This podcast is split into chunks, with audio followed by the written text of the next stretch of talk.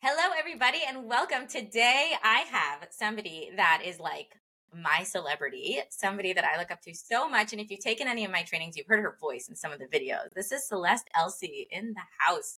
Celeste um, is somebody that I met through my Nurtured Heart stuff. I met her actually in person in um, North Dakota.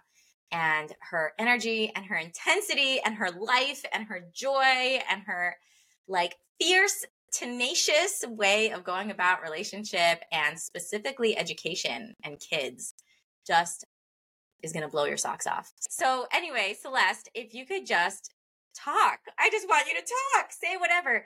Tell us, um, you know, where you've been, where you've come to, and what's it been like. Yeah, thank you so much. I'm honored to be with you. That was quite an introduction, which I'm going to own and appreciate. So, thank you. Um, you know, it's interesting. I was a um, new, older teacher about 20 years ago, and I came across the approach. Our school psychologist saw a flyer and said, Hey, would you like to go to this one day training with me? And I said, Sure. Well, I didn't know what that would lead to at that time. And I'm so grateful for that because um, it's given me so many gifts and helped me to branch out in other areas as well. And, you know, so I learned the approach to help me manage difficult children in my classroom as a middle school teacher. And then I started using it at home with our three boys who were in middle school and high school at the time. And it just really um, opened up our relationships to a level that's really incredible and that we still have today. And, you know, it really taught me how to respond instead of react, how to see the positive qualities in everyone, not just the people that were easy for me. It helped me to create my own more clear boundaries, which is not something I was born with. um, you know, it really coincided with my career as a special educator and an alternative educator, and went along with trainings um, like uh, behavior science and mental health and social emotional well being, restorative practices, PBIS, all of those things, trauma informed care. So it kind of opened me up to the world of um, seeing others in a different way and seeing myself in a different way. And so I've used it to help manage behavior, help kids to feel their best. I've used it in very difficult moments as an educator with kids that were having big time struggles and things became unsafe and parents became unsafe and you name it, I've probably been through it. But um, it also gave me the opportunity to become an author, which um, I was able to develop the Greatness Kids activities, teaching NHA to students so they can use it in their own lives, which I love, and um, has helped me to become an effective trainer and facilitator and public speaker. And believe me, I learned the hard way 15 years ago when I started leading trainings. And now, you know, it's really great because I chose to retire from teaching just over a year ago. And I've always had the dream of starting my own consulting business and just really focusing on schools with the idea that I want to teach how to ensure that kids feel seen with the hope of helping to put an end to school violence. So I've um, partnered with a friend of mine, a retired police officer, who has been doing emergency preparation trainings for years and years. He's an expert in that field. So we've come together, we've formed something called Consortium Training and Consulting. He teaches emergency preparedness for schools, everything from the physical safety of a school to creating safety plans to, unfortunately, what to do when there's an active shooter on the campus and then I bring in the well being piece, the educator wellness, creating a psychologically safe classroom, um, behavior support, all of those things. So, you know, my path has um, been very fortunate. And a big piece of that is I've met really amazing people along the way and um, have lots of relationships that I really value. So Aww. there's it, there it is in a nutshell. Oh, oh you know what? I forgot something I want to mention.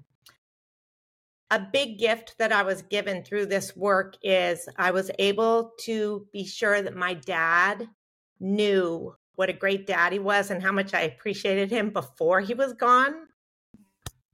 And that I continue to share those things with my mom while she's still still here with us. So yeah, that's big. Oh my gosh. I'm so happy for all of the people that you are interacting with every day and helping. I have your book. I teach your book. I teach the curriculum in the high school here. I'm not an official teacher, but whenever they have long term subbing, they call me up and every time they're like, So this is the subject we need a teacher for. Would you be willing to teach that subject? They still ask me. And every time I'm like, no, but I would be happy to come in and do Nurtured Heart. and they go, okay. So right now, yesterday, I did class two. On Thursday, I'll be doing class three of Greatness Kids Initiative. And it's just the answers that I get from these kids and their willingness to be vulnerable.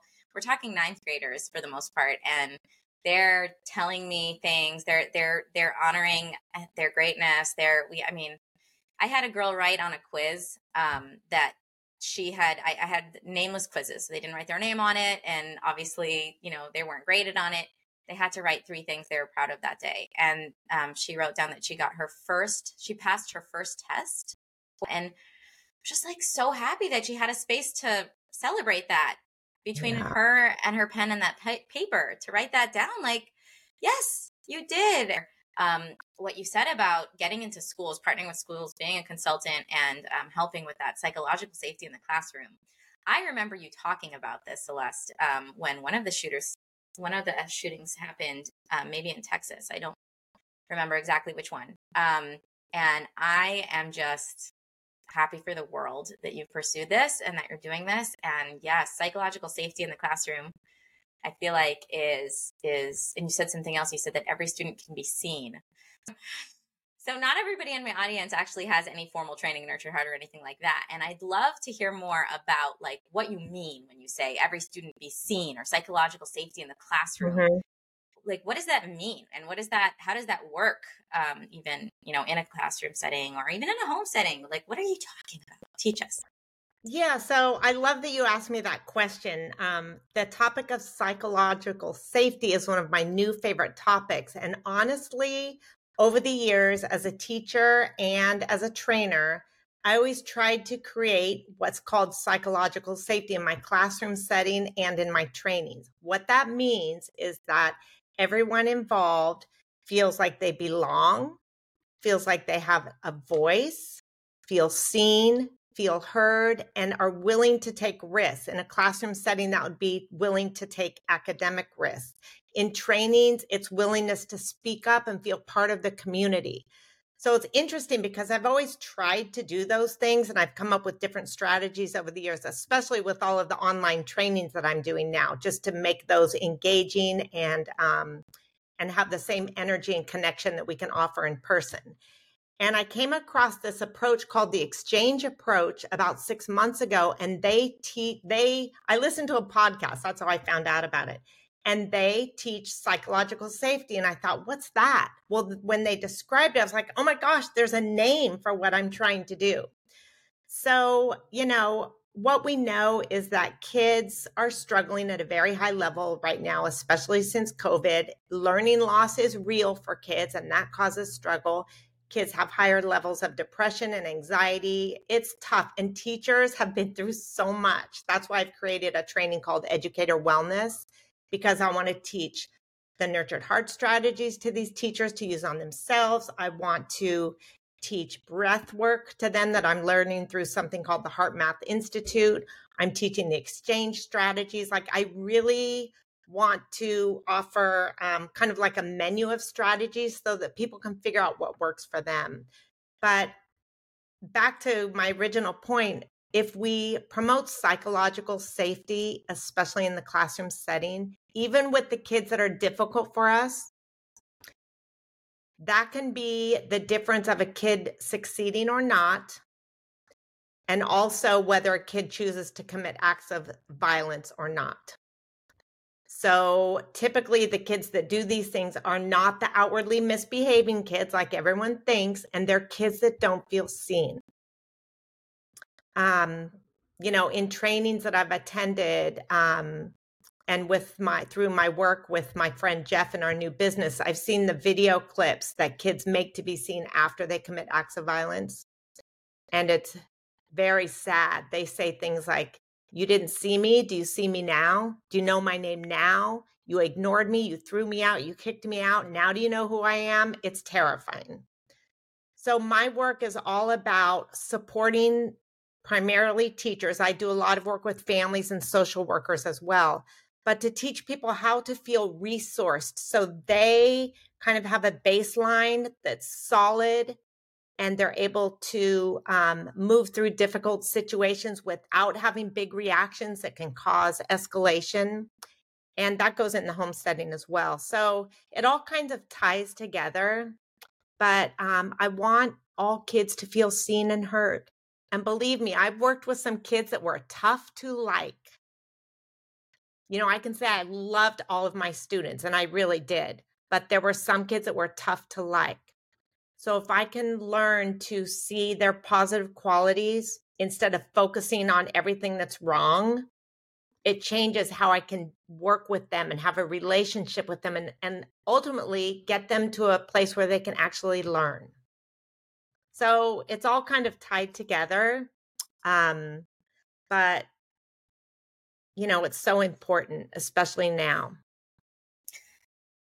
Wow. Yeah. What I love that I'm hearing you say is that there's the psychological safety aspect that you want for every child to be seen and to be heard and to have this space where they feel safe to take the risks and to grow and be themselves and all of this, which I think maybe many, many, many people want that for mm-hmm. everyone. This is something Absolutely. that our world is awakening to, you know, that we all want this for ourselves and for each other.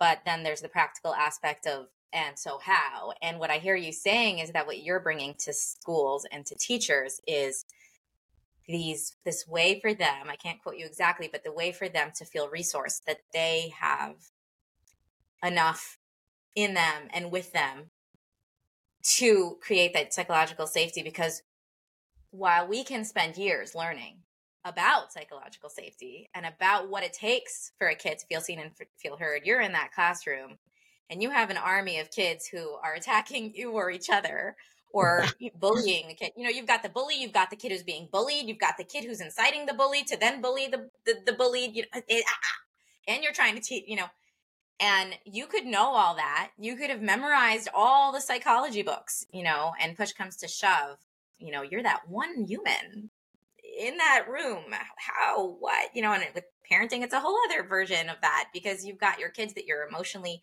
connected with and you're so subjective to them and they trigger you in ways that nobody's ever triggered you before so the, the idea that i'm hearing you say is more than teaching people what to do you're enabling them to do what they know already and what they want already by having them have what it takes you know by by building Absolutely.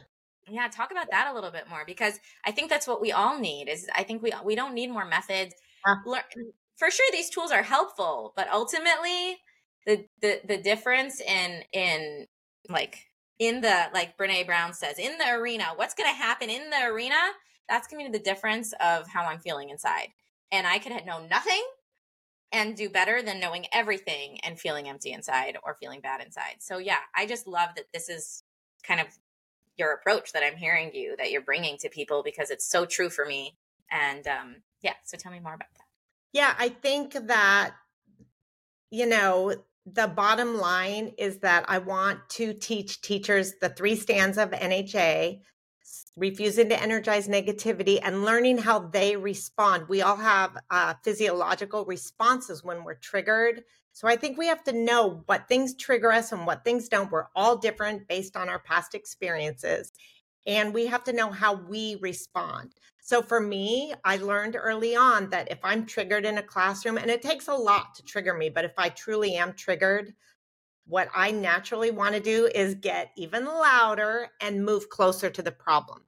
So I realized, wow, that's not helpful. That can cause escalation. So instead, when I'm triggered, I knew that I needed to take a step back and intentionally lower my voice. So you have to get to know your own triggers and how you physiologically respond. And then there's the mental piece where you're thinking, oh my gosh, I can't believe that kid just did that. I need to get through this lesson. Well, you have to reset, like take a breath, let that go, choose to move forward and I, you know, it's a big dance. It's really a craft.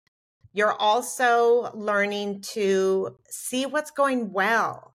You know, I spent three years as an instructional coach for teachers, and I'd walk into classrooms. And when I first began, all I could see was the mess. That was triggering for me. For some people, it's not. I'd think to myself, look at that desk. How can they get any work done? Oh my gosh, backpacks are everywhere. Kids are going to trip. Look at these, the kids' desks are like, I, I would notice it all. And I thought, okay, that's not why I'm here. I'm not here to rate how clean and organized a classroom is. My job is to support these teachers. So I had to shift to walking into classroom and being able to see everything that was great. Kids are engaged. Kids have their materials. The teacher is engaging. Oh, she's using reset. She's recognizing kids. I really had to make that shift. So I want to support teachers in being able to see the gifts that are around them and to practice gratitude for everything that's going well. I also, um, you know, support teachers in having clear rules and being consistent with their consequences. At the same time, I'm starting to introduce the idea of psychological safety. That's kind of like why we do these things. And something that I've learned through the exchange approach is that there are many questioning strategies we can use to help kids and adults feel a connection. They say that we're in an age right now where nobody needs more information, like you said. What people need is connection.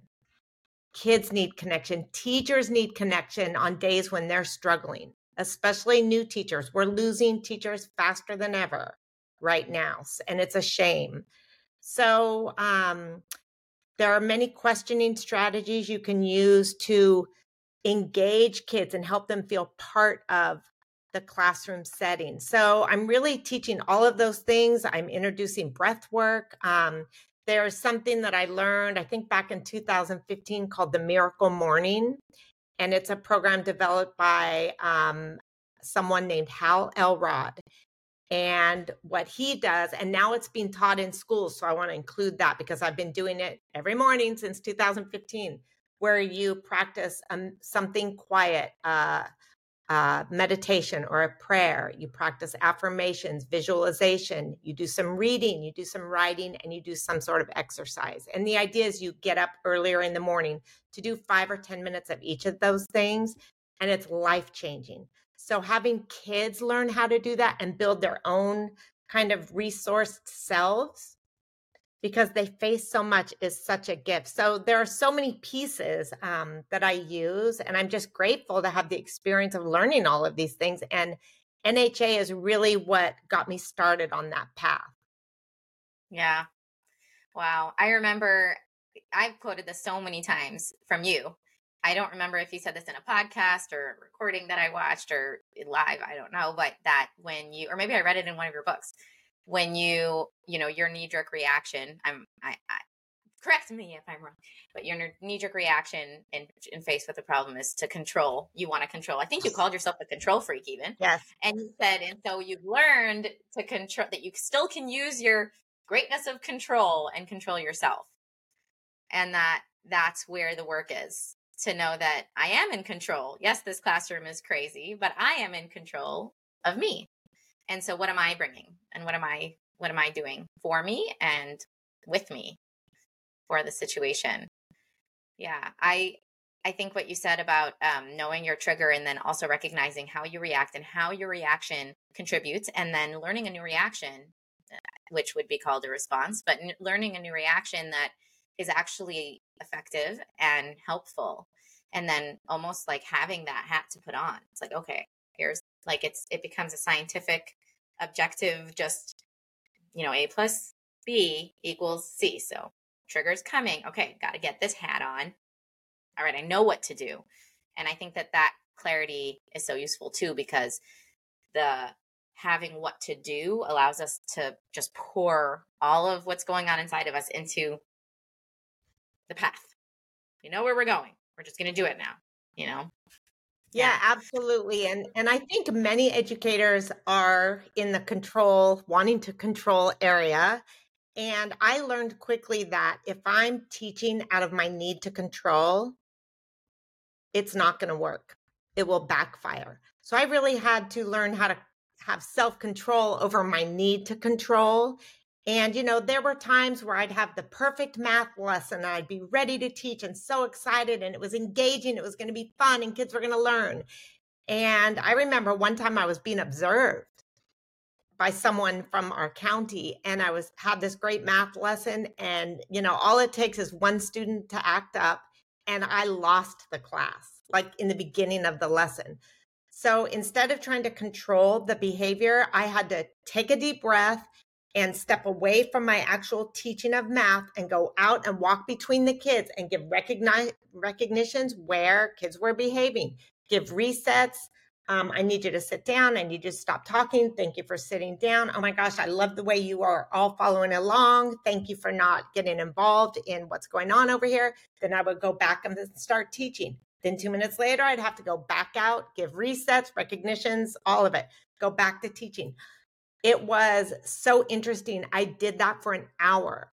And I, part of me, my inner voice was horrified because I knew I was being observed and I knew that that person would not understand what I was doing and thinking, thought, would think that my math lesson was a joke. Well, because I was able to keep my composure, stay calm, look for things that are going well, be willing to move between using the approach and teaching my math at the end of the hour, this is a miracle. Every student in my classroom was working independently on graphing skills. I was able to walk around that class and recognize the kids. It was it was like one of the best things I've ever been through. It was very difficult because my inner voice was trying to fight what I was doing and I had this person watching me. Um, but it was a thing of beauty and her mind was blown when we finished. She's like how did you do that? And i can't believe they're all working right now like they actually learned because we all know if kids are dysregulated they're not going to learn anyway. So um, that was an interesting experience but it is a matter of learning all of these strategies and then just seeing them as a craft and being flexible willing to change. And I always think that a good teacher can kind of go down a different path than what they had planned anyway. You just have to know how to bring it back. mm-hmm. Yeah. Wow. Yes. Teachers are definitely underrated. Their craft and talent and the expectation of what they're meant to deal with every day, their miracle work was really Celeste, thank you so much for being here and having this conversation with me. Your energy is so vibrant and exciting, and I can't wait for my audience to hear this. And I hope to host you again soon. Thank you so much. And if people want to reach out to you, what can they expect? What do you offer? Um, I the best way to find me would probably be going to my website. It's consortiumtraining.com. And there's a list of all of the classes I offer, um, as well as classes that others offer. But um, that would be the best way to find me. Uh, my email address is there, and I'm happy to support anyone. And, you know, I'm on a mission to support schools and educators. Absolutely. Amazing. Thank so you, you so much. That. Yeah, you're welcome. You can find that link in the show notes below. And till next time. Thank you. Thank you.